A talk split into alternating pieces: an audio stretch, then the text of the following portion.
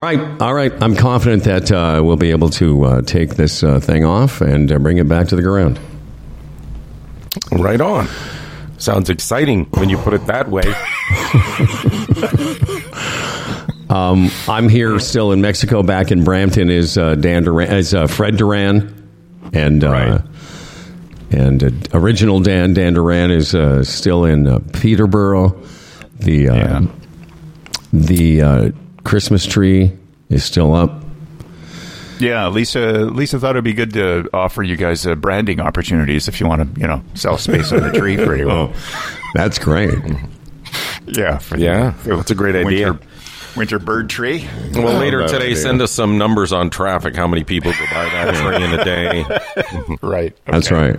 Um, if it's People just notice it. this time of year. People notice it. They So, do you know. notice it. Actually, Dan's making a good point there. Like, there are very few uh, podcasts that also stream live on Facebook that have a uh, Zoom cell or whatever. These are Zoom window featuring a tree. So, Yeah. Before we start the show, we thought we would uh, acknowledge there's been a loss in the Humble and Fred family. Uh, we've been talking about Clifford the Big Red Dog now for a few months, uh, staying at my house in the fall, him and Stan hanging out as brothers, uh, along with Dan. And then, uh, Dan, you can maybe pick up the thread here because it's been uh, a few months now that Clifford's not been well. Yeah. Really, in the end, don't know exactly what was wrong, but he uh, he either injured himself or had a degenerative nerve uh, issue with his back end. He's a he's a 13 year old labradoodle, and uh, he um, you know. Uh, was in pain for a while, and then he sort of started to come out of it, and we were managing the pain, and he was, uh, you know, then lost the use of his right rear leg, and uh, then again, still kind of rallied a few weeks ago, a couple weeks ago, and in the last week or so, then he he really deteriorated, and in the last 48 hours or so, his uh, his pain level was over the over the top, and uh, and he uh, then he just you know he couldn't he couldn't support himself you know in the back end at all. Uh, he could just sort of stand there, but he couldn't crouch to you know do any of his business. So that uh, that was kind of and, and he was just wincing in pain and panting. So it, it had you know, it's one of those decisions you never want to make. But yesterday I had to make that decision. Um, so, um, yeah, I brought him back up to Peterborough here and um, and then uh, took him to the vet and uh, went in and uh, they have a, a special room for that. And uh, that was all some nice music playing and sat down with the vet tech and uh, she explained the process. Uh, and then I had to pay for it. Yeah, you told us the story. They, they, I guess they want you to pay before the procedure in case you know the person, uh, the owner is, you know, distraught and just runs out of there shrieking. right, yeah. And they're like, like, uh, I'm not hey, paying for that. Excuse me, You killed him. That's right. Excuse me, uh, sir. You need to come back here. Uh, no, I'm too upset. right. So uh, anyway, took care of that, and then so the first step is uh, is a sedative, and um, that's the moment where you know he goes to sleep more or less. Still can hear you. I was told. So Aw. you know, told him what a great dog he was and how much he meant to all of us. And uh, yeah, and then the uh, then they do the uh, the final the final injection, which uh, that, I was surprised how quickly that was. That took it took very very little time, like uh, maybe a couple minutes or so, and uh, then he was gone. And uh, yeah, cried a little bit. Went out, cried in the car, and uh, you know came home and cried a little bit more. Oh, So, buddy. Yeah. Anyway, Yeah, it's tough. It's tough. but you know, I mean, you're uh, you have to be uh, when you have a pet like that. You know that is this is going to happen, pretty much because of the they don't last that long. And uh, both Lisa and I talked about how great he was and uh, the kind of spirit that dog had. Very noble dog, and uh, he. Uh, you know, just honoring his his uh, presence. I mean, he- whenever there's so many people, it, it amazed me throughout his life that uh, that so many people could uh, like warmed up to him so much because I think I you know like there's not as a dog lover that I turned into. I was always, you know, okay, dog, you know, whatever. But it was he was a dog that could uh, just anybody seemed to, even if you weren't, weren't a big dog lover, could he just sort of, I don't know, people just saw something in him and just uh, loved him. So Yeah, it's a real drag Anyway. that dogs live so such a short life and Republicans live forever, Dan. That seems unfair somehow. yeah. anyway, No, yeah, he was. yeah, I love that dog, and so many other people did. We had to break it to uh, May and John last night, and uh, they were sad because they got to know Clifford too. I have a, be- did I send you that beautiful picture of May holding his head?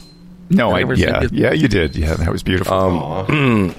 No, I know, and uh, he was a great dog, and you know it's a tough decision, but that was the only decision you could make. Mm-hmm. Having seen him yesterday, I went down to say goodbye, and he was that was your only decision, Dan. Like he he was he's he was done. Yeah. No, I'm at I'm at peace with the decision. I, I tried to, uh, you know, think through all of, you know, like, have we missed something? Is there, you know, some simple diagnosis that, you know, if he just, uh, you know, tweaked his back or I don't know, did something, you know, stop a medication, I, anything like that would would that help? And you know.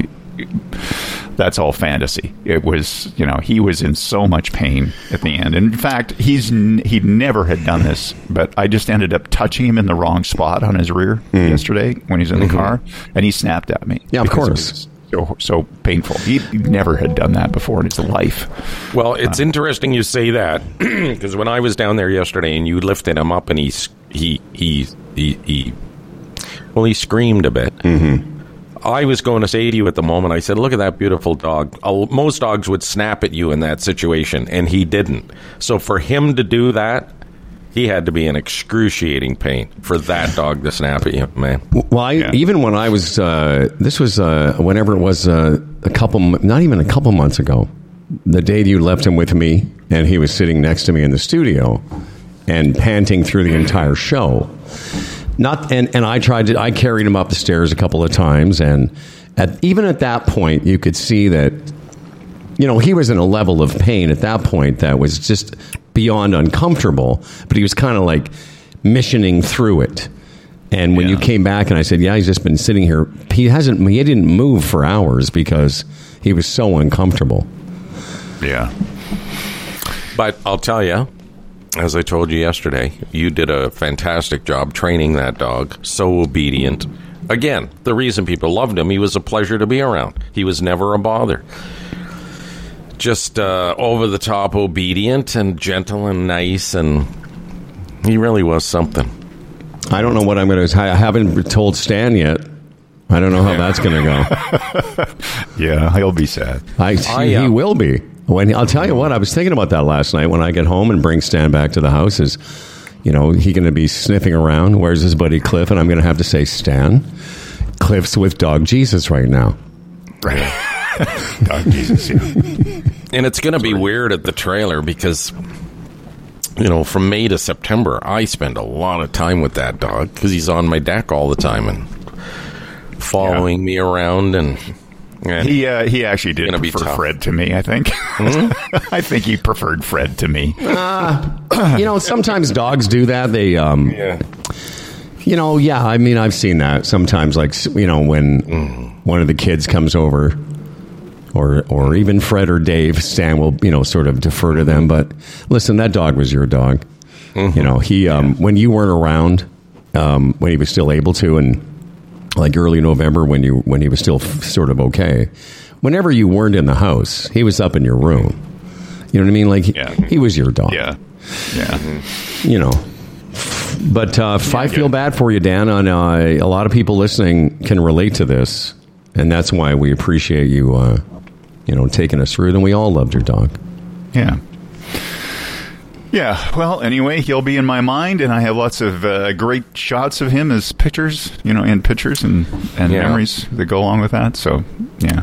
And, and here's the thing, too it's the perspective on it, and it is sad over the next couple of days.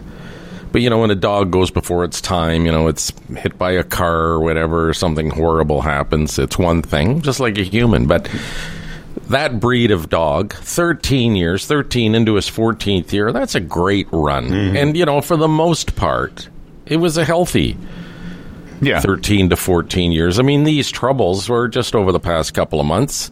Yeah, and it was horrible while it was going on. But when you look back, great life, great family, very little, you know, pain, you know, time frame wise. And it's just a great life. And, Yeah. uh, that's and like many and many people's pets, it's the same thing. It it's, it, it you know it has enriched our lives. You know, Yeah. Oh, absolutely. Yeah. so Um, you were kind of late to the in, in in in our friend group. You were a little bit late to the dog uh, thing. You you know I'd had dogs all through the time you'd known me, and and uh, when you got Clifford, not that I was surprised, but you know you had sort of said this a minute ago. You were never really like you know a dog guy. You liked dogs, but it wasn't like uh, you'd had one all your life.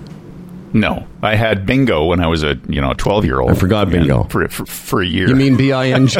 Are you talking about B I N? B We had- B I N G O? And Bingo We was his Bin- name. yeah. We had bingo for about 10 years, didn't we, Howard? We didn't have to put him down. We Mm. no, just no, we just we just Set him free. That's right. I remember that one day we drove Bingo Bob to the vet, but I think that was for other things. Um. Anyways, dude. Uh. Yeah. Listen. Thank you. Uh, all of our hearts, all of our thoughts, and uh, blessings to the Sky Muppet go out to you. Oh no, this is Mine. no. No, I wanted to play this other part of this song. Okay, uh, one thing I will say the people at the trailer better be prepared because I imagine the dog rules change today.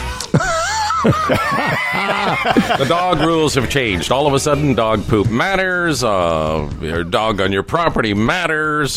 Right? That's right. That is so funny. Yeah. Yeah, There's a new things- sheriff in town. Yeah, right. Dogless, That's right. a dogless Dan Duran. That's right. Dan is that gonna. poop is not my dog, so Yeah, you'll be able to with it. assure everyone. Yeah. I don't know why. Why is there? I want. What I wanted to get was the. Uh, all right, you know that part at the end that's very sweet. Why can't I ever get that part? Anyway, mouse maybe Oh, mouse. and so in, in the end, that, part- one, yeah, yes. right, right. That's so weird that you uh, on Spotify can't. Uh, there's no way to yeah. scroll it along. Anyway, Dan, uh, like I said, I'm glad you wanted to talk about it. We didn't want to start the show without uh, acknowledging uh, uh, Clifford, the big And as red you said dog. before we started the show, uh, that you wanted to give me seventy five dollars. That's right. when Fred was away getting coffee, I just looked at Dan and said, "I don't know what to say, Dan. I'll just send you seventy five bucks." That's it. I don't. I don't know if what's the proper gift for a dead dog. That's, the- that's a standard. That's a standard grief. Standard grief amount. I, I just said, Dan, I don't know what to do. Should I send you seventy eight fifty? Would that be better? Um, all right. Well, let's actually begin the show for real now, everybody. This episode of Humble and Fred is being broadcast to the world from the well-equipped Humble and Fred studios in Peterborough, our beautiful Brampton studio, and from our Puerto Aventuras studio mm. with a nearby golf course. And is brought to you by Bodog, the Retirement Sherpa, the Chambers Plan, Aaron Ventures, EVNet.ca, and GoDaddy. And now, here are two men who wondered how much work being on vacation all the time is and set out to research it with an excellent work ethic. It's Humble and Fred. Uh, thank you, Dan Duran. Should I e transfer that to you, or do you want it in a card? I want it in a card. I, I'm not. I'm not sure about this, but I, I bet there are pet sympathy cards. I'm sure there is with the flowery writing and some sort of, you know. You know, I talked to. Uh, I know Fred's gone through this, but I, I talked to Lumby a couple days ago, and I was telling him how Clifford wasn't doing great, and uh, you know, Jeff's had a bunch of dogs, um, He's had a bunch of packs. a lot, a bunch of Actually. packs. Like he has like three dogs at a time. Yeah. And um, yeah, we are just saying that. Like, it's sort of weird how dogs, they're just so sweet and they go so soon. You have them for such a limited time. And yet, some horrible people live forever. You know? Yeah. Although, as I said to Dan yesterday, um, he probably won't get another dog because you didn't want a dog to begin with, as we've established, and then you fell in love with Yeah. Clifford. Um, I would be reluctant to get another dog now because it may it it could outlive me, and that's something as you get older you have to think about as well. Yeah. And again, I know I'm only 67, but do the math. If a dog lived 13, 14 years, I mean that puts me into my 80s, Listen, doesn't it? you're so fucking Yeah. old. You better be careful buying cheese. it, might, it might go bad before you do, mm-hmm. or you might go Yeah. bad before it does. I screwed up my own joke. Yeah. Yeah. Yeah. Well, you know, there's a there's a thing to be said though for a person who has a dog in the their latter years as a Oh, yeah. as a you know as, as a friend and a, a companion throughout that. So Yeah. I wouldn't say never, but right, n- not for a while for me anyway. Well, maybe try something different, like a spider monkey, something like that. Right. Boy, if you got a spider guinea- a monkey, guinea I would love that. You know, I would love you to get a spider monkey so that from May till September, it's just over there irritating the shit. irritating Throwing its the poo at shit you. out of Papa Fred. Old Papa, get that fucking monkey out of here. that monkey loves me. And I fucking never all over Fred. I can't. I don't understand it, wow. Howard. This fucking monkey won't leave me. Alone. won't leave me alone. It's uh, the next time I come to the trailer, it's on Fred's shoulder, picking nits out of Fred's hair. all day long. Yeah. You know what, fellas? If you don't laugh, if you don't laugh, you cry. Well, and we had a little cry there. I started, I started to tear up there when Dan was uh, telling the story. But listen, man, uh, I'm going to be thinking about you. I will uh, decide what the proper cash uh, award for uh, a dead dog All is. Okay. You you guys are so close, Dan and Howard. I thought for sure Howard would come home from Mexico I was thinking of it. I was going to fly back yesterday. during during during this crisis. oh yeah, Yeah. yeah. Just to console me. Uh, Well, I'm sure he's, he's Well, you know, I was this close. I was this close. booking flights is a hard thing in Mexico. Oh yeah, yeah. Listen, if I could have got a direct flight to uh, Peterborough, I would have been there in a second. Right. By the way, speaking of spider monkeys, they have a thing here. And I can't remember if you guys have spent much time in this area, but you may have seen them before. They basically are called COTIS, C A U T I S. And what they are, they, they look like um, half a monkey, half kind of a raccoon. Not a raccoon, but it's the size of a raccoon. Just look it up and go, go, go check it out. And they're everywhere on the golf courses. And you're not supposed to feed them because they run in these packs and they'll just like swarm you for peanuts and stuff. But when you first see them, they're a little bit odd looking. And there's another animal here that looks like a giant cat, but, but like sorry, a giant rat with no tail, the size of a small cat. And they're just walking around, and no one seems to care. But if that animal, I don't know what its name was, but if that animal was walking around Toronto, people would be freaking out. But this cat rat just kind of walks around the neighborhoods, and people go, "Yeah, that's the cat rat." But the cotis are everywhere. Oh yeah. Have you checked it out, Dan? Crazy. Little uh, monkey. How do uh, you spell it? I can't find it. C A U T I S, I believe. Cotis. Okay. Looking at Anyway, they're everywhere. Well, I'll consider Wow. it then. I, I think that's how you spell their name. What's I that? had the bud? big turkey. I had the big turkeys on my front lawn again yesterday, and they're getting bigger. I think the people are feeding them. It's two turkeys live in this neighborhood. It's amazing. I know. They just walk down the road, and they're bold as anything. You can walk walk right up to them, and it's great. They were on my front lawn yesterday, just and I went out to get in the car, and they just looked at me and didn't run away. Yeah, something. Maybe you should. maybe you should take one to the trailer for Dan. That's right. Dan. Yeah, I'd like a, a pet turkey. That would be great. Okay. Uh, I'm Uh, gonna. what's their What's their poop? Do they have lots of poop? Probably. Oh, yeah. They're birds. Yeah. Um, I'm gonna. So, so it's C O A T I S. Uh, but I'm gonna do something I rarely do during the show, and that is uh, I'm gonna share my screen with you guys. Okay, here it is. Can you see it? Yeah. So that's it. And those those wow. fuckers are Oh, everywhere. those. Yeah, they're cool.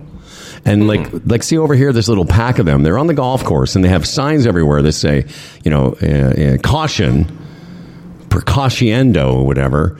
Don't feed them because what happens? You feed one of them, and then they just swarm you. Oh, Jeez. The Mexican raccoon, Cotis. Yeah. that would You, be uh, that would Could you take aim with uh, with your? Have you got the aim and uh, with your golf ball is I don't. I, you know what? I, whenever I'm whenever I'm in an area where I see them, the first thing I do is if there's any food in the cart, like I like these peanuts, I'll put them away, and I will also put my cell phone away because I've heard that sometimes they've come and grabbed shit out of the cart. oh Anyway, wow. Yeah, bit that, would be frightening to have a few of those around you. Very intimidating, I would say. anyhow, um, Dan Duran, uh, your news, uh, you will if, even through your grief, Dan Duran, a professional news broadcaster. is going to come back with the news. Before you go, though, do you want to? I was going to get Fred to do a little spot here. Do you want to stick around for the story? A very quick story of, of watching somebody be run over. Oh yeah, yeah. I All wanna well, about this, uh, Okay. this will be a good story for you. In the meantime, uh, let's not waste any more of this. No, not that it was wasted time. Let's not delay any longer and uh, talk about these fine folks. All right, Frederick? Well, like the retirement Sherpa, you know, he's talked about, you know, putting your uh, ducks in a line for your retirement. Part of that can be, you know, life insurance, making sure you've got your beneficiaries in, in place in case maybe you get run over by a car. You never know, right? Anything can happen at any time. He's the retirement Sherpa. He was on yesterday. Again, you know, we're looking uh, at the end of February, RSP season. Again, uh, he tipped us off, you know, think about that uh, what you have to do uh, before February 28th or March 1st, whatever the deadline is this year. If you're eligible, you have space, and it's what you want to do. Again, that deadline is coming up. Just one of the many things to think about as you move towards your golden years and building your personal wealth. He's the retirement Sherpa. Tim is a portfolio manager. Raymond James, a member of the Canadian uh, Investors Protection Fund. Like walking in the rain. At evnet.ca, they say learn, drive, love electric. Canada's multi brand electric car dealer. Rent or buy used EVs. Are you ready? Are you ready? Explore our range of multi brand electric cars in only a few clicks. Find the best fit for you while you compare and contrast our everyday great prices, trims, battery ranges, features, and opciones. Uh, if you go to this website, you can see what I'm reading. You know, basically, the, the premise of this is so solid. We had Daryl on a couple days ago, and the idea of, you know, you go to any other car dealer buying any other car, you're going to maybe get a test drive, and then you're supposed to make a decision, a pretty big life decision for you and your family based on some drive around the block. In this case, you could drive it for a day, a week.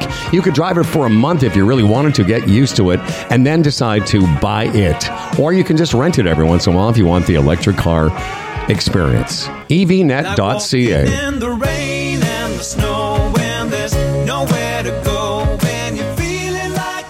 There's no doubt that life here in uh, Mexico is different. For a lot of great ways, you know. People are pretty chill. And, you know, aside from everything you hear about, you know, like that area where you're going to vacation, Dan, cartel country, Yeah.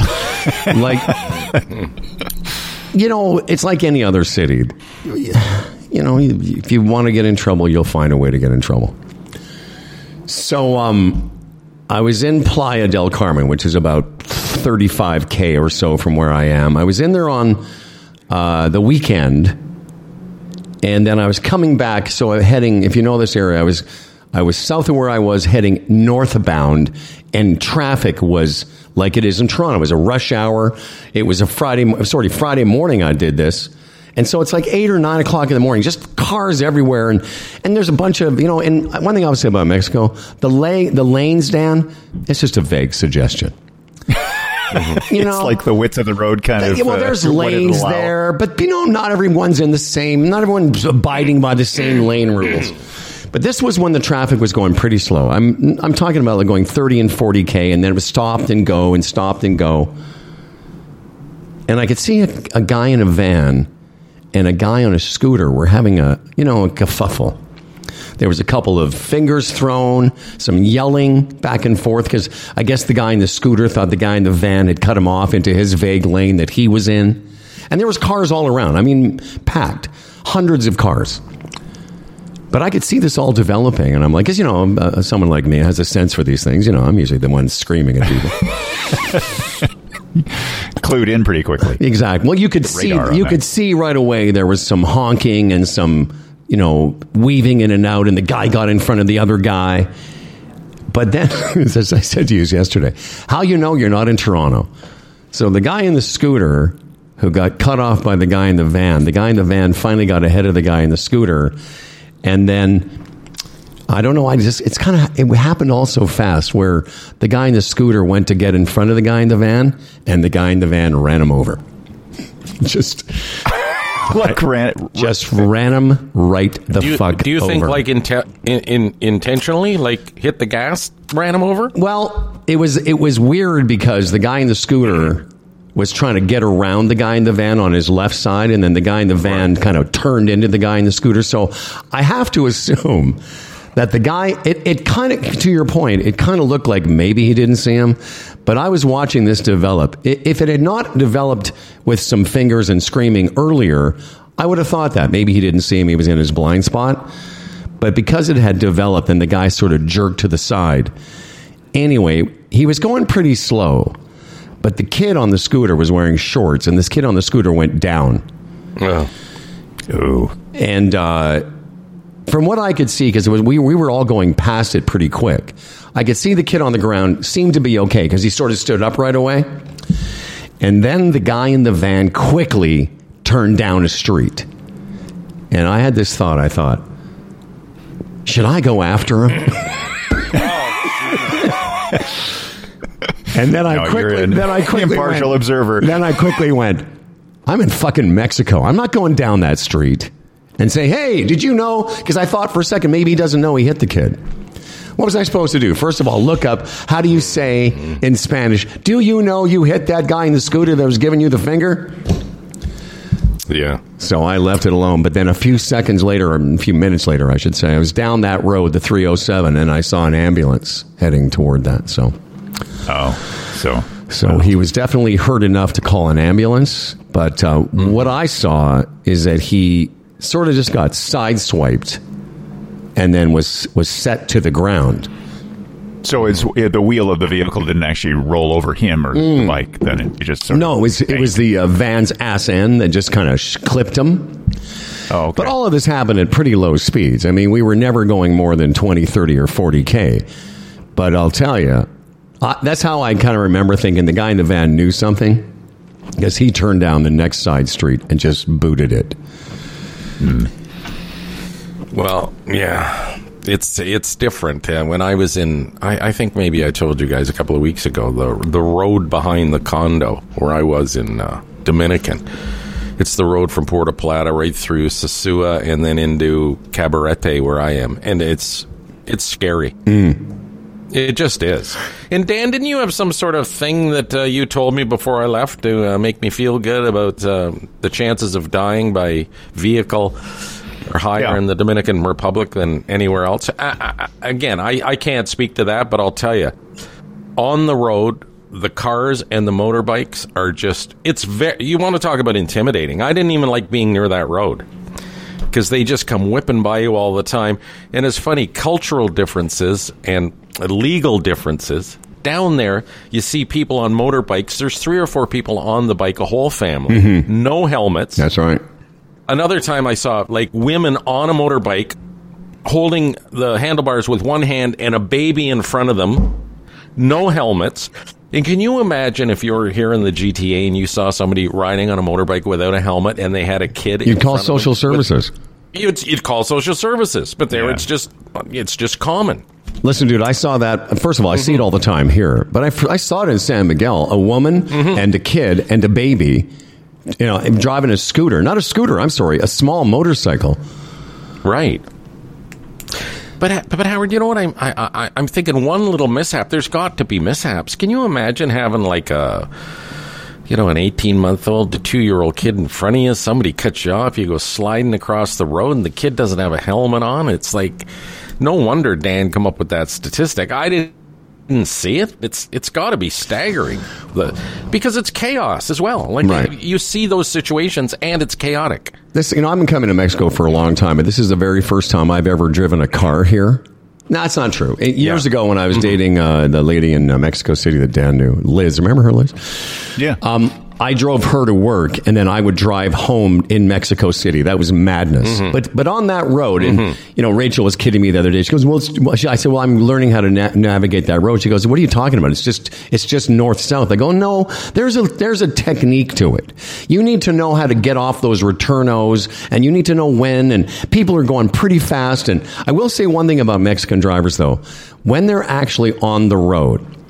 Like those colectivos. They're like small vans. They're they act as the bus service. Mm-hmm. And they collect people. You just put your hand out and they'll just pull over. Those people are pretty courteous. Like they will let you if they they get out of the way. They go into that weird third lane that's not really there. Those colectivos will always flash their lights when they slow down. There's a mm. sort of a weird courtesy here, along with the chaos, is what I would say. Yeah. Um, when I was in uh, San Miguel last time, Darren drove. We actually rented a car for a couple of weeks, and he did the driving. And I know it uh, was pretty challenging. I mean, especially from the airport, we, we picked up the car into downtown Mexico City. But Oh, yeah. he managed it. It's stressful though. Yeah. because you keep thinking. Okay, I'm gonna. I got my wits about me, but even if somebody runs into me and it's not my fault, what am I going to have to go through to straighten that out? Oh, right, yeah. Oh, I Yeah. thought that. You know, and I, I, I corrected myself. I actually drove Bill's car in San Miguel a couple of times, and just coming, I had to go to the hospital. You know, from many, many visits, I was coming home from the hospital, and I missed the cutoff, and I ended up Yeah. going way out of town. To, to almost to that part of town you're going to be staying in. I had to go way that way and come back a couple of times because I missed the turnoff. Yeah. Anyway, Dan, uh, let's uh, get Dan to uh, go prepare the news, and we'll get to our emails. And uh, and uh, well, there's a bunch of stuff we want to get through. By the way, we are not working Monday because if you know anything about Humble and Fred, we respect the family. Okay, we're family people, and Monday's family day. Yes, it is.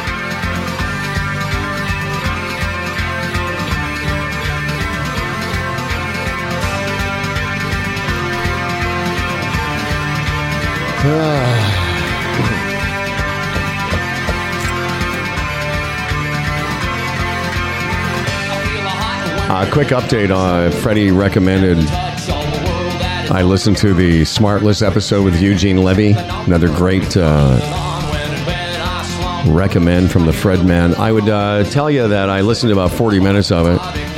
Smartless, in case you don't know, it's one of our favorite podcasts. And Eu- Eugene Levy is just such a sweet, decent guy. Right. But what you said to me when we started uh, talking before the show uh, is bang on. I mean, I listened to it for 40 minutes and came away a little bit dis- not like uh, wanting more, wanting to wanting to have heard more. Maybe you should explain. Well, it's just those guys. And I mean, eh, listen, the success speaks for itself. You know, um, Jason Bateman and uh, Canadian Boy and Chris Hayes, and you know they do a great job. And, Sean uh, Hayes, Will Arnett. Will Arnett, and did I? What did I say? Chris did Hayes. I say Sean Hayes? You said Chris Hayes. Who's Chris Hayes? Oh, I have he's no the guy on M- MSNBC. Okay.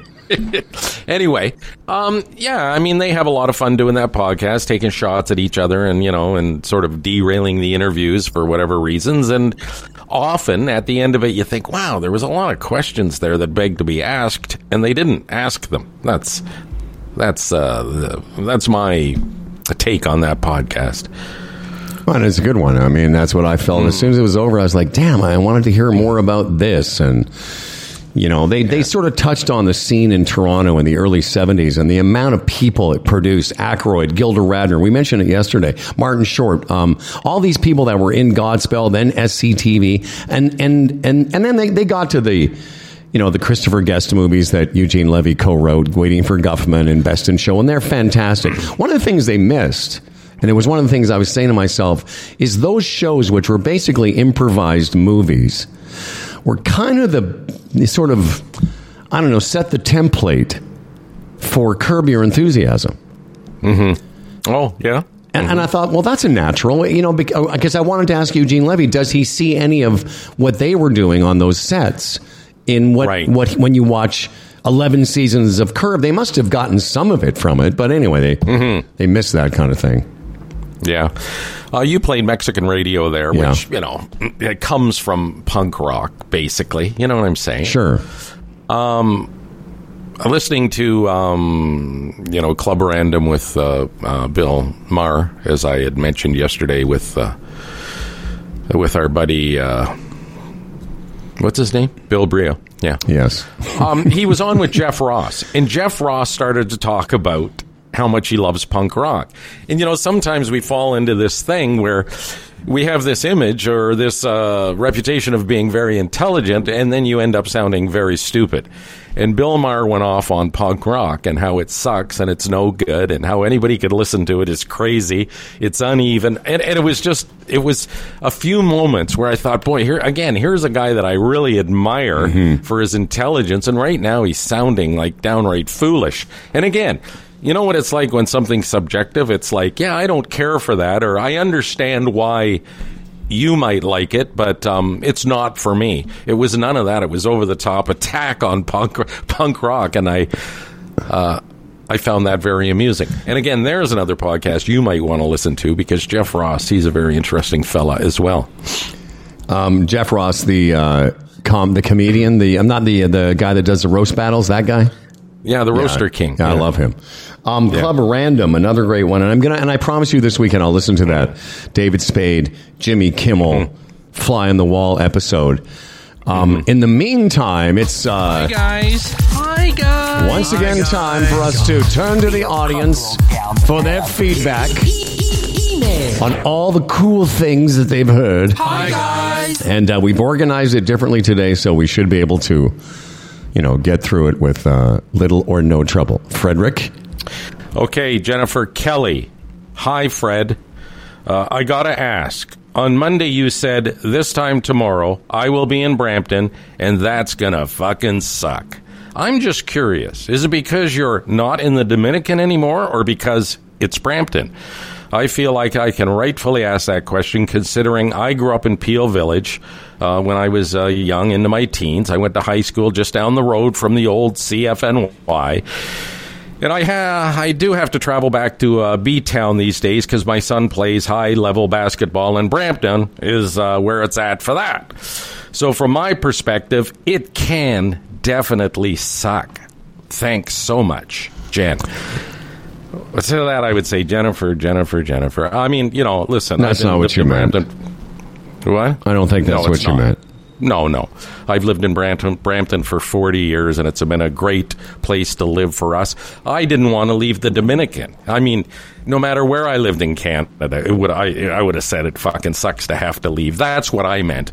As far as Brampton goes, again, I've said it many times. 40 years, raised my family here. It was a great place to raise a family. I still have, live here now, and uh, I never have any problems, and I've had great neighbors. And one of my neighbors is like a brother to me. On and on and on. Great sports facilities here, and people love to take shots at Brampton. Don't really understand why, but uh, it's home to me. And uh, you know, someday I'll leave, I guess, inevitably. But what can I say? Well, you know, I've got great memories from there. And you know what they say about memories? They may be beautiful, Yeah. but yet. Right. What's too painful to remember?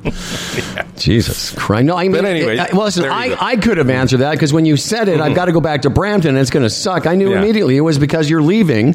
You know, you and I talked. Well, because I talked to you off this program, and you were like, "Oh, I can't." Because you said to me on one of our calls, you said, "Yeah, I got to go home in a couple days. I can't believe it's been a month." And I'm having a similar experience because when you first, when I first got here, I was a little bit intimidated by the fact that you know, I'm going to be away for something close to nine weeks. Well, now, this first part of my trip, I'm ha- I'm over halfway done. Two weeks from yesterday, I'm moving on to a different location.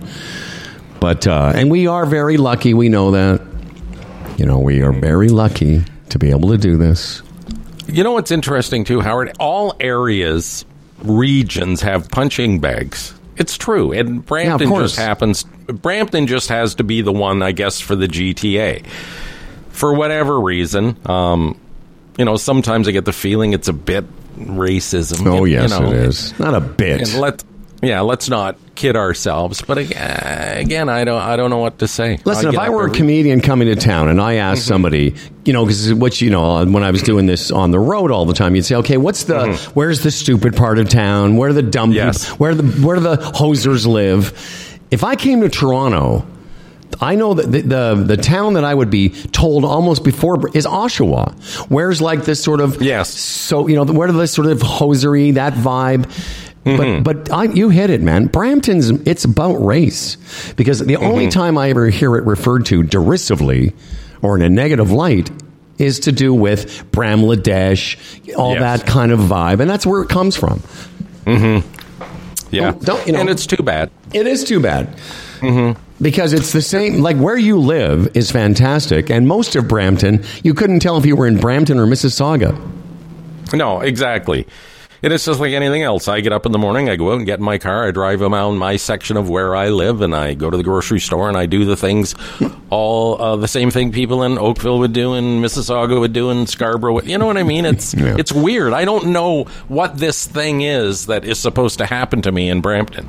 That's so horrible. Do you have, uh, if you have a little more time, please tell me what else you would do in a day, because I think that would be. you know, all right, Hi, all right. guys. Hi, guys. All right. This is from uh, Julie Fleming, and she says, "Hi, Howard." Uh, this, this is a reference to something I read while you were gone the other day that Maureen was uh, guest fretting. She basically said, uh, "I only meant to send this to you and Fred about the email. With this, this was a, a comparison of Trump versus Tory, and um, I'll just summarize it by saying she says I was excited that you were going to read the part of the email about Trump, as in he gets away with everything, everyone else resigns." It is a phenomenon that uh, historians will be examining for years to come. How how many people in that Republican zeitgeist get away with shit, and how many things have not stuck to Trump?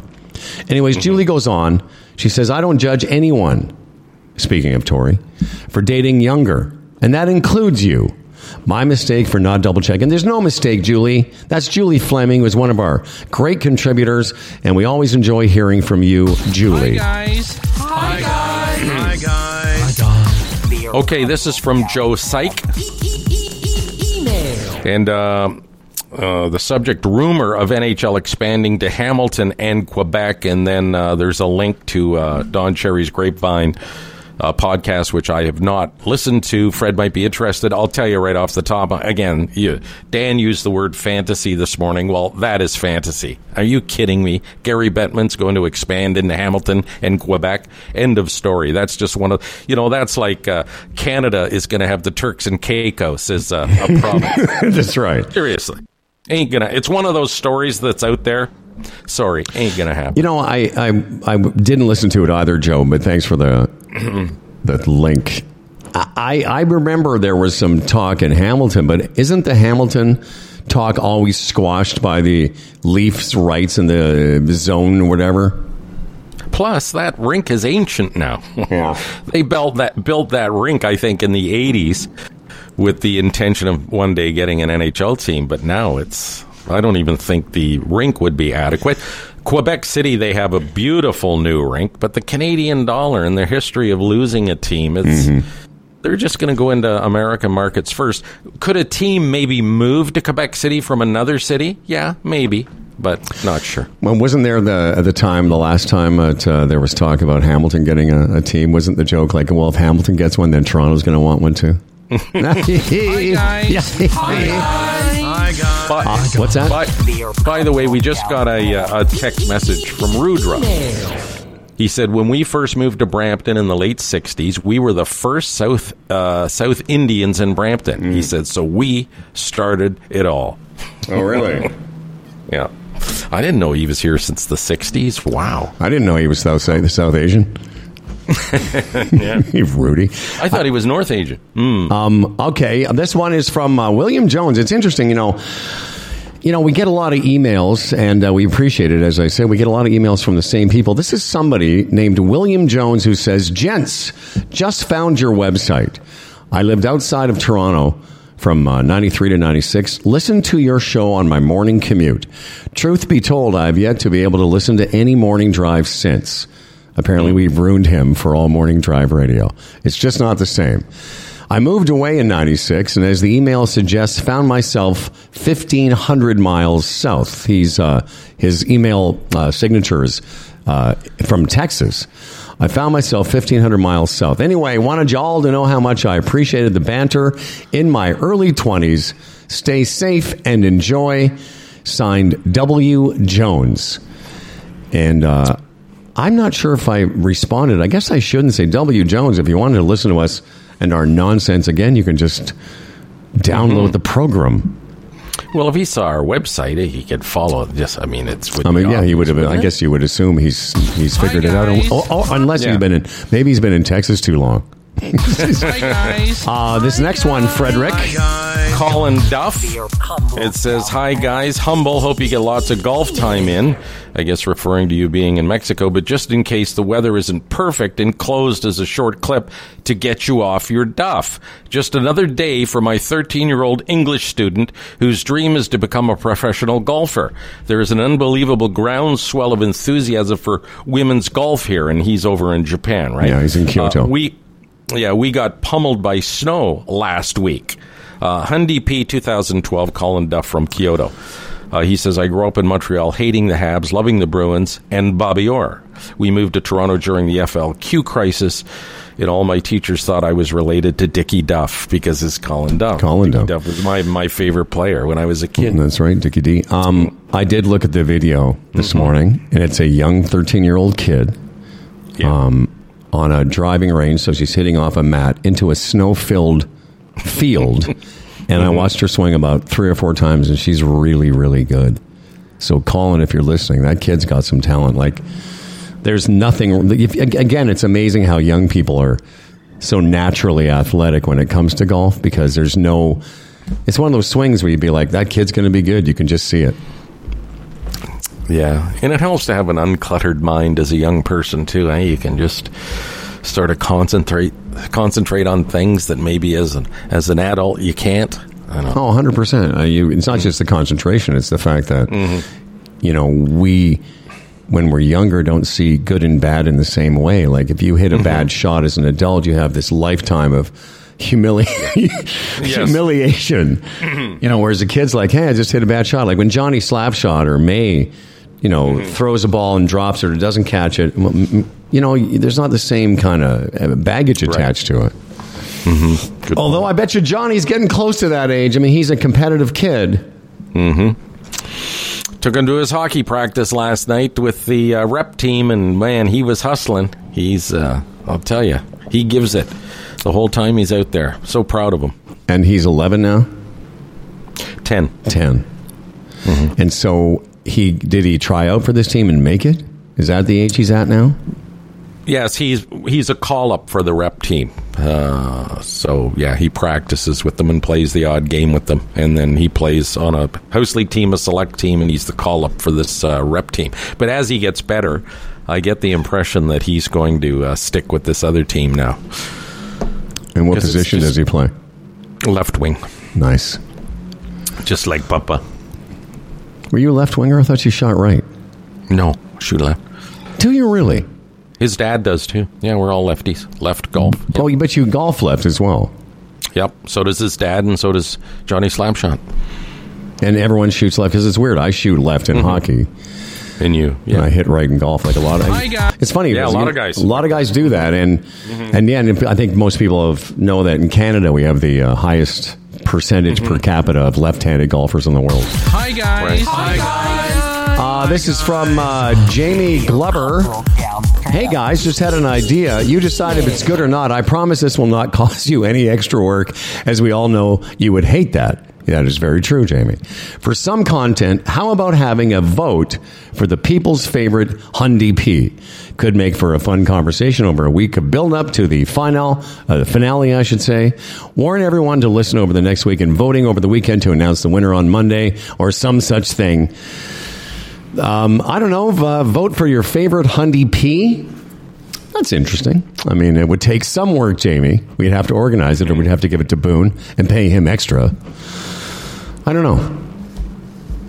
Let's give it some thought. How about that? Uh, we could, yes. Um, it's something to consider. All right, Put that very good.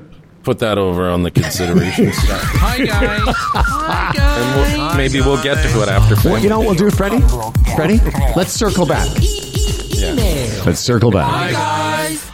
Uh, this is Mike uh, Sidage. Yep. Sidage. Hello, guys. Just listening to the January 26th show, and you and Fred were talking about cruise ships near the end of the episode, and Fred mentioned that he saw a cruise ship that must have been 10 or 11 stories tall. Let me tell you that those things go as high as 18, maybe now, uh, maybe more than that nowadays. And he said uh, it looked like a floating hotel. He forgot the word five star plus floating hotel. Beautiful trips, expensive but beautiful. It's the best breakfast, the best lunch if you can handle it, and it's uh, it's a wedding night dinner every night. Sorry for the long message. Love you guys. Keep it up, uh, Mike. Uh, you know that's an ongoing debate. You know, uh, cruises. Yeah. It's a big step. If you're not sure about a cruise, it's a big step to take because if you get on there and you don't like it or you don't feel well or whatever it is, um, you know that's a lot of money to blow. Yeah. Um, I've never done one. Uh, have you? Yeah, You I did one. I did one yeah. after my dad died. I took some of that Mm-hmm. Dad died money and uh, took the kids. It was you know for four of us. Mm-hmm. This was in 2007. I'm going to say it was closer to 10 than five, but somewhere in that range. Right. And uh, it was a seven day cruise and it was kid friendly and all that stuff. But I'll tell you, I would say five days would have been enough for me. You know, I remember at the time thinking, I don't need seven of these days, but five would have been fine.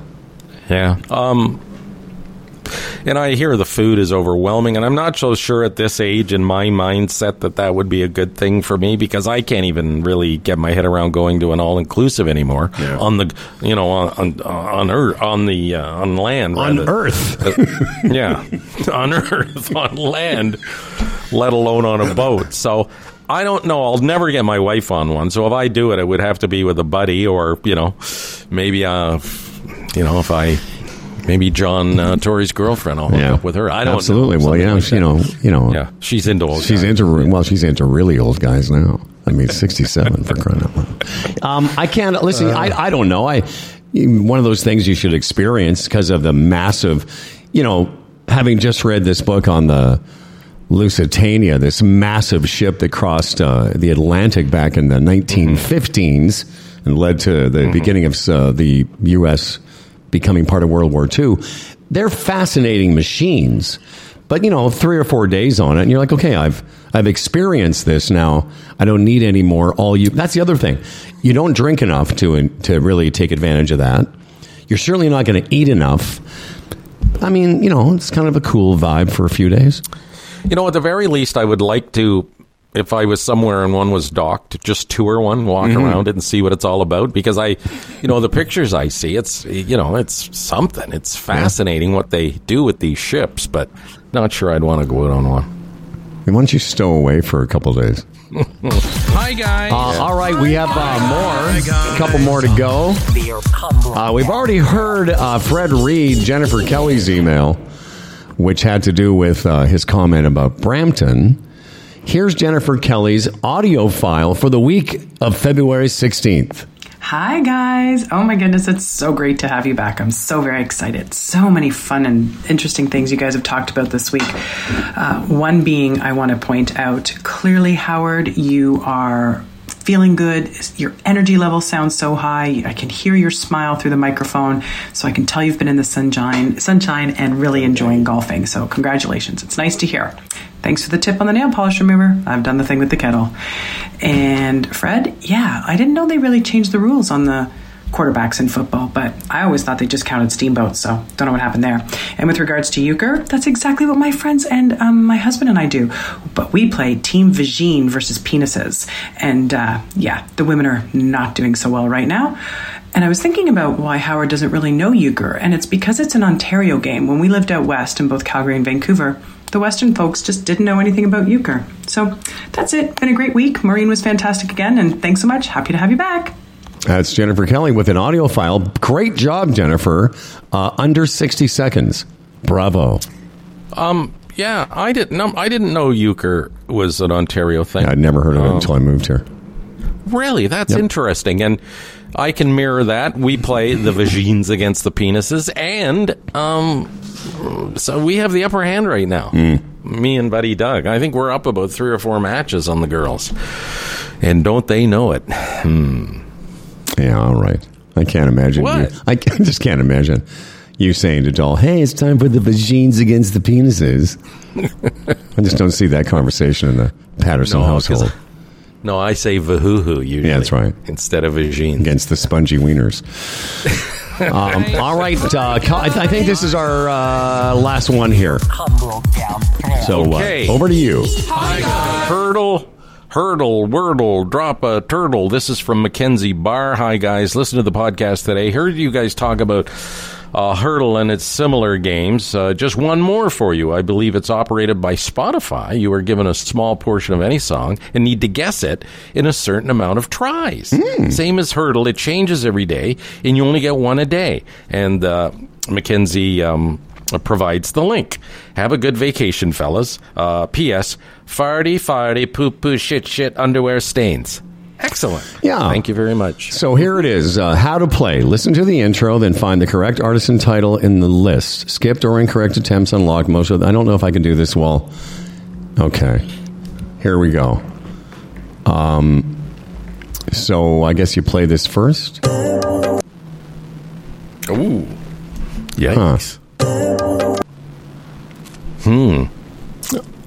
I have no idea.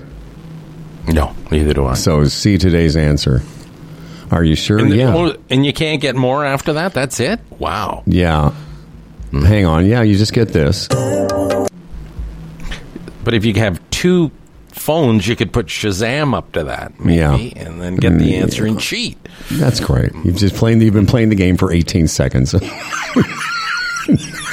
But already I now you want to fucking cheat. it's, you're such a good example. Okay, so what we could do is, we, we, here's the funny thing about that: a game you just heard about and don't care about, you've already figured out a way to cheat. Uh, that's Selena Gomez. Come and get it. I assure you, Fred and I could have sat here for the rest of our fucking lives and never gotten it. Never got that, right? Jesus. Mm-hmm. Okay, what we can do? Jesus. funny. It is funny. Um, listen, we got some uh, business to take care of, and it's you know what it is. It's good business. We're happy to do it. Uh, we love being part of the uh, the business. And what I'll do is I'll play a little uh, music that uh, people familiar with the uh, other podcasts we do, Aging with Energy, will recognize as our theme song as we talk about our fine sponsors. Yes, like the Chambers Plan. Chambers Plan, the uh, well, it's Canada's. Well, it's Canada's foremost, most popular, um, you know, uh, group benefits package. We've been telling you about it for years now, and uh, we have to tell you if you have a small business, go to chamberplan.ca. All the information is there. How you can become part of this, how it will work for your small business, how they've held premiums. They've held the line on premiums over the past several years. Very important for small business. Once you get into something like this, buy in at different levels: prescriptions, dental, travel. Uh, there's a uh, mental health component, uh, HR component. It's all there. It can work for you. It's affordable. Look at all the um, testimonials that are that are there. Other uh, small companies, uh, the names of the companies, the people uh, that uh, own the companies. You can even talk to them if you want. It's a great plan. Chamberplan.ca. If you're not familiar, you can uh, listen to episodes of Aging with Energy, the Old Guys Travel Show, available wherever podcasts are distributed. If you need uh, a landing page, you can go to our website. Uh, these programs are brought to you by GoDaddy. Let me start uh, with this. If you wanted to just literally right now start a website, you can do it for free. During this read, you could go to GoDaddy.ca. No credit card is even required. Like, just give it a shot. You get GoDaddy's free and friendly 24 7 phone support. There's no better time than right now to get uh, your big idea, your side hustle. Maybe it's that online store you've always wanted to launch. Start selling your whatever it is you're selling. Find your domain, create your website, and bring it to life. Over 25 years servicing 20 million customers worldwide. GoDaddy is where people come to get a domain, create a website, and everything else you need to do it all. And as I say, it's you can start it for nothing right this second. No credit cards required. Visit GoDaddy.ca to learn more.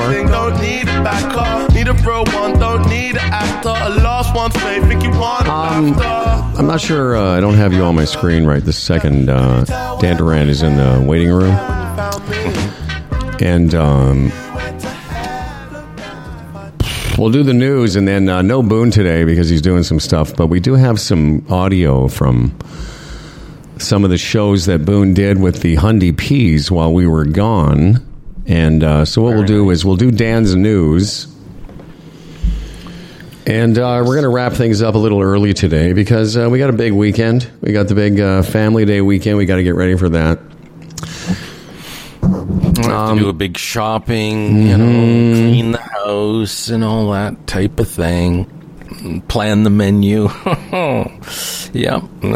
Man's work is never done. Is your family arriving uh, this weekend, Howard? Uh, no, Your actually, brother my don't brother. Thank you for reminding me. A week from Saturday.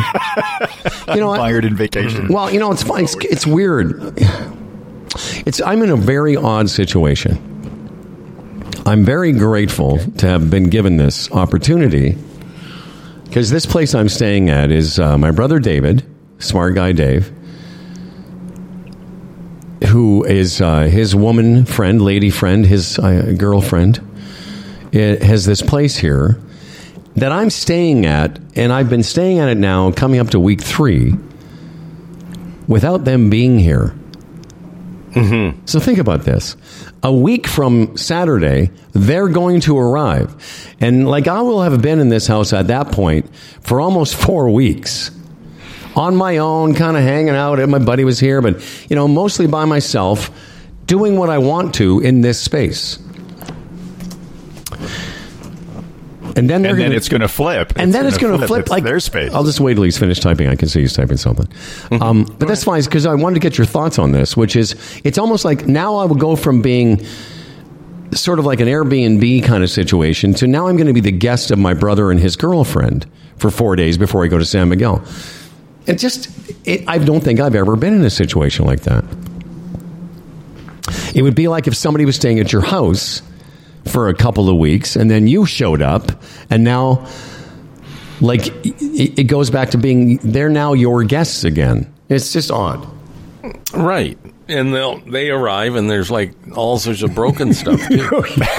yeah. How many? How many appliances have you broken? uh three Like it's remarkable. You told me Oh, yeah. the story yesterday. and I'm Oh, thinking yeah. that you know, and even if it's not your fault, you still feel like shit. yeah i haven't Right? told that so everyone knows i, I ruined the tea kettle and the uh, i had to take uh, six try to redo the glass stovetop a couple days after that this is all in the first week a couple days after that i go to take something out of the freezer and the freezer's not working it's it's again a pre-existing condition but i had to have it fixed while i was here because the um, element was frozen over Oh, right.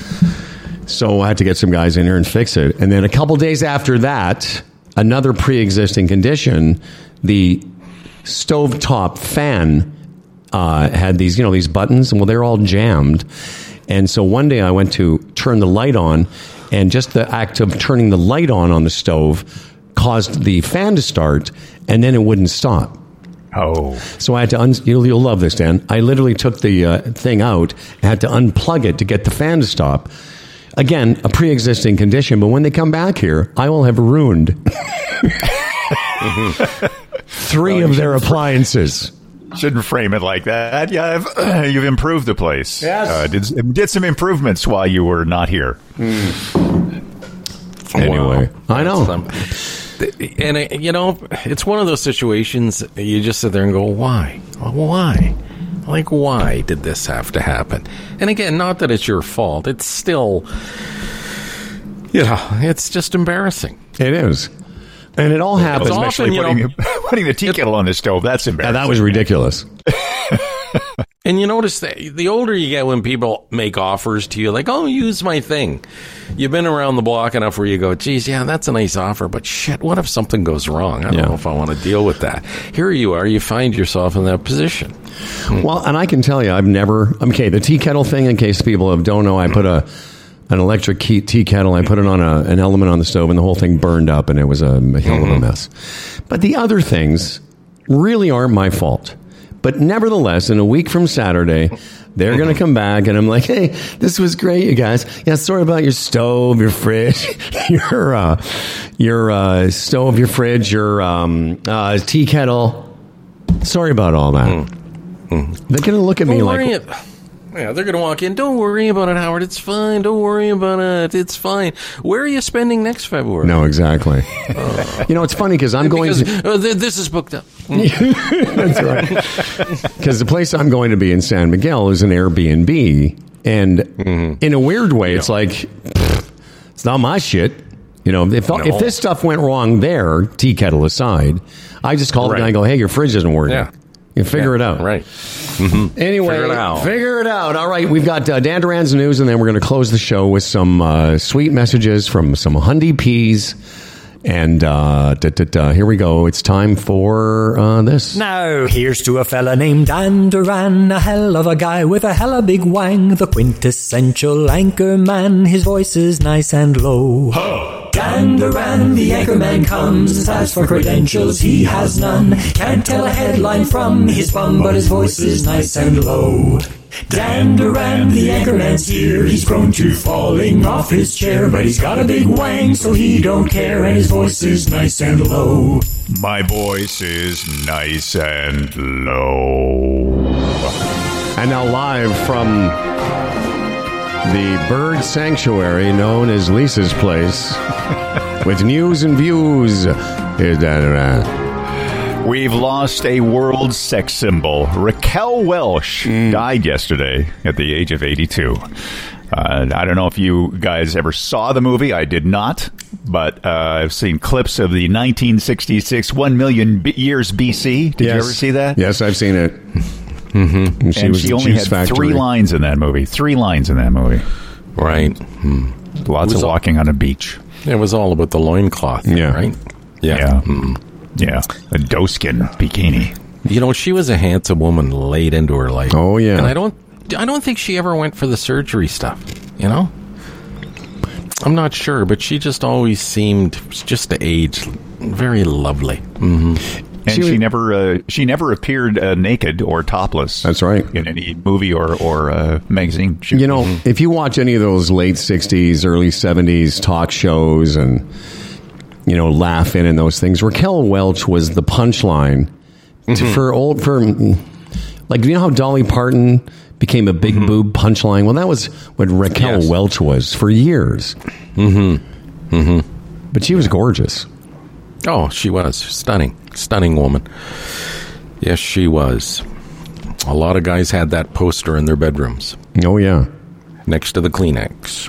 and the. Uh, The um, your mom's washcloth. your mom's washcloth. Why why why are these washcloths all? Anyway, the, the first movie I ever saw her in was Fantastic Voyage. Remember that movie? Oh, right. Mm. Wasn't that sh- inside somebody's body or something? Yeah, they sh- they Right. shrunk somebody. I don't know. I think they had to cure the guy or something for some world peace reason or something. So anyway, they they uh, shrink everybody down, and she was one of the she was the crew member that one of the scientists demanded that she be on the ship. The ship that was shrunk to you know amoeba size. So, and then it, w- then injected into someone's body. Was that the idea? yeah, and then they right, uh, yeah, went yeah. through all. It was a journey through the body and a representation of what it was a things great look like movie. microscopically. The only problem was like they couldn't. One of her boobs stayed regular size. Still doing a Raquel ja- Raquel Welch boob joke. Still late to that party. Uh, Dan Duran, do you have another story? I do. All right, Dan Duran's second story, brought to you by Dan Duran. We're talking about nudity and toplessness in the middle of the Bible Belt. Edmonton is now allowing topless swimming at its pools. Yes. Now, I've, I've always swum topless in Edmonton pools. Yeah. I grew up there. Yeah, you did. and that includes O'Leary Pool, where I learned how to swim. But uh, apparently, the city of Edmonton amended its policy for topless swimmers at city pools uh, because of uh, their human ri- Alberta Human Rights Act, and uh, they wanted to make sure that their policies aligned with gender identity and expression protections found in that act. And so, these swimming guidelines must not discriminate, and I support that on the basis of gender. So there you go.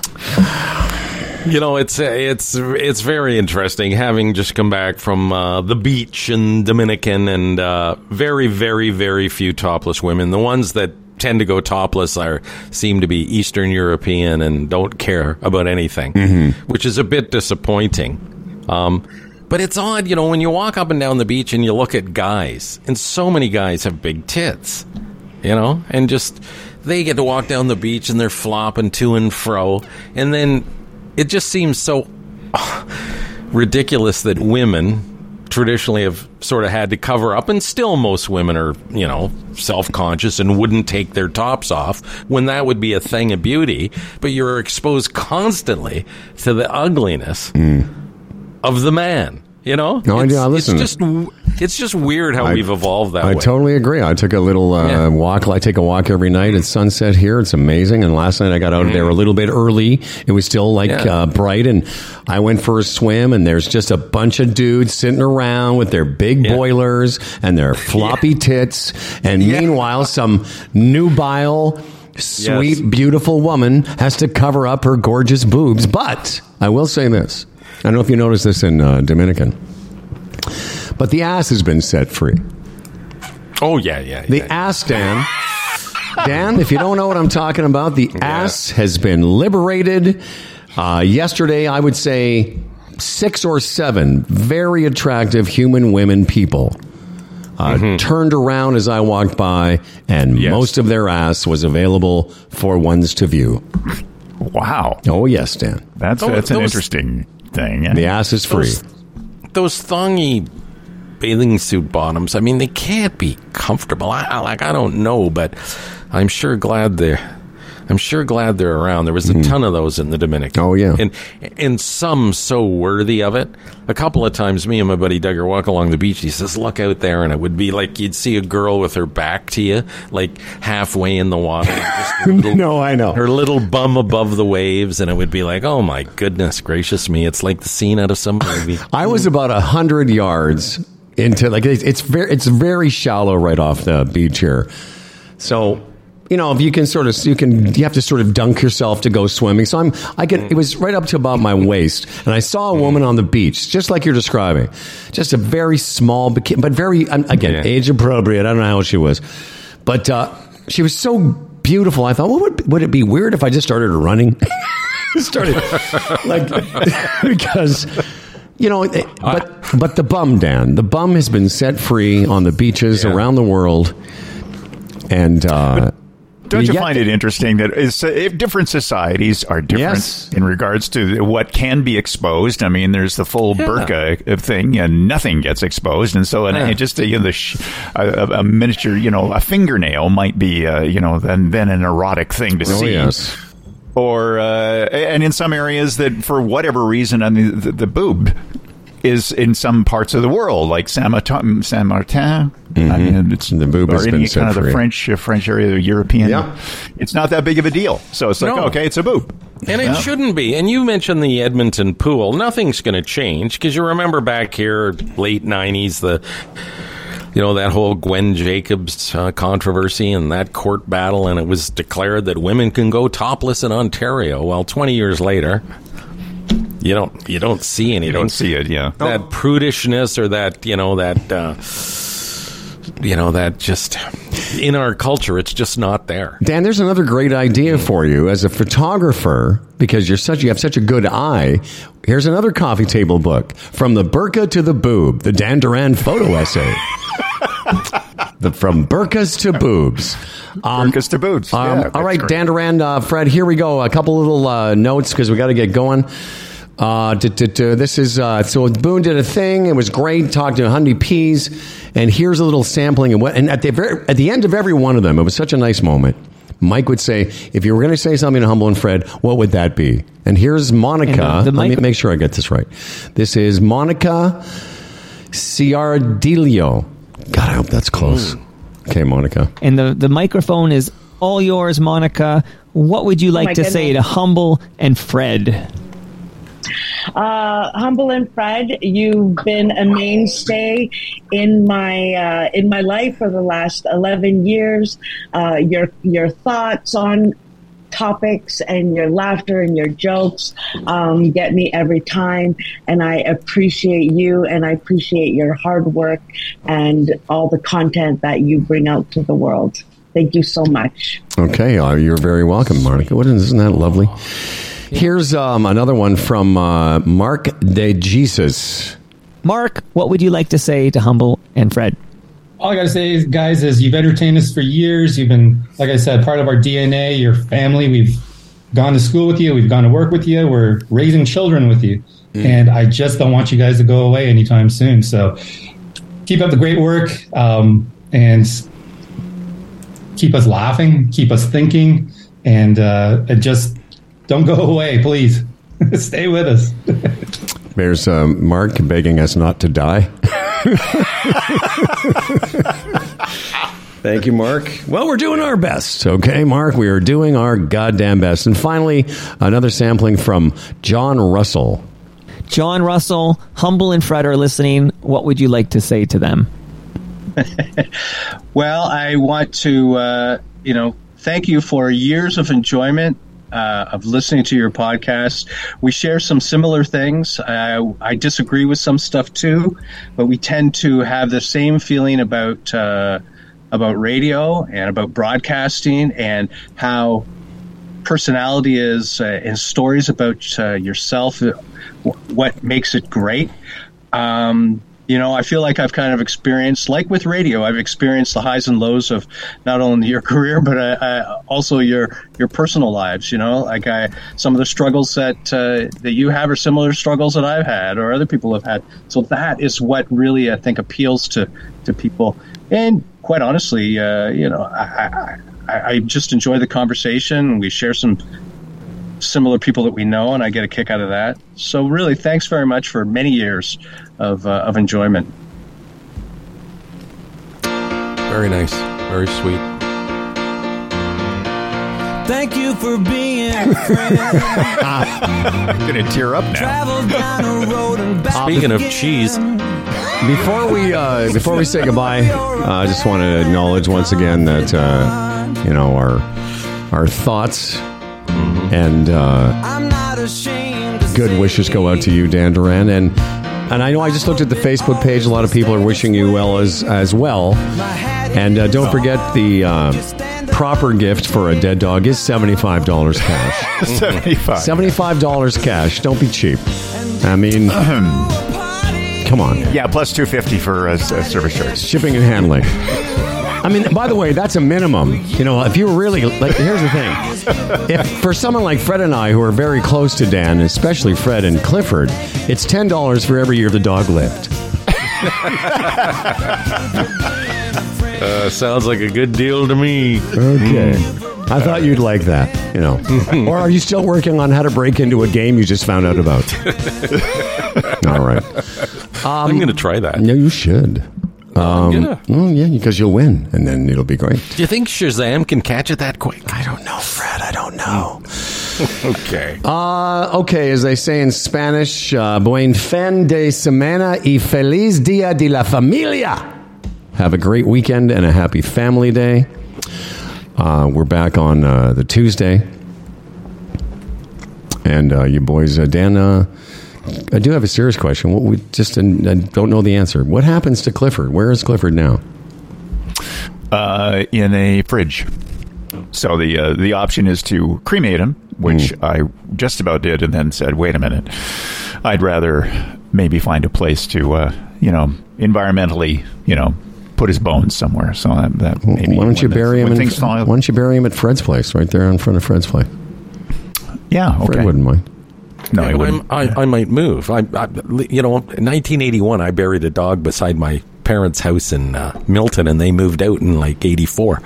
So there's a dog buried beside somebody's house, and they have no idea. I don't think that's fair. Well, another spot. Then I'll find a you know a longer term spot, some some island on the lake or something. Yeah, I was going to say that. We'll you could do that. There- maybe that. Uh, maybe that guy across the lake that you don't like just dump his carcass over there. Dan, Spread his I'm just trying to. yeah. I'm trying to cheer you up. I'm trying to bring laughter to a, Right. a sad situation. Yes. Yeah. Okay. So where would you like people to send their Clifford donations to? Is there an actual post office box? Yeah. All right, everyone. Have a great uh, Humble and Fred super long weekend. We'll see you on Tuesday. This episode of Humble and Fred was brought to you by Bodog, the Retirement Sherpa, the Chambers Plan, Aaron Ventures, EVNet.ca, and GoDaddy. We read all of our emails. Humble and Fred at humbleandfredradio.com. Liking and subscribing really does help us out. Helps get other people listening to the show. So does giving us all the hearts and stars that you can. For Humble and Fred, I'm Dan Duran. And remember, life is special. Treat it that way. And enjoy every goddamn day. Destination a little up the road from the habitations of the towns we know. A place we saw the lights turn low, the jigsaw jazz and the get fresh flow. Pulling out jobs and jamboree handouts, two turntables and a microphone. Bottles and cans, and just clap your hands, or just clap your hands. Where's that?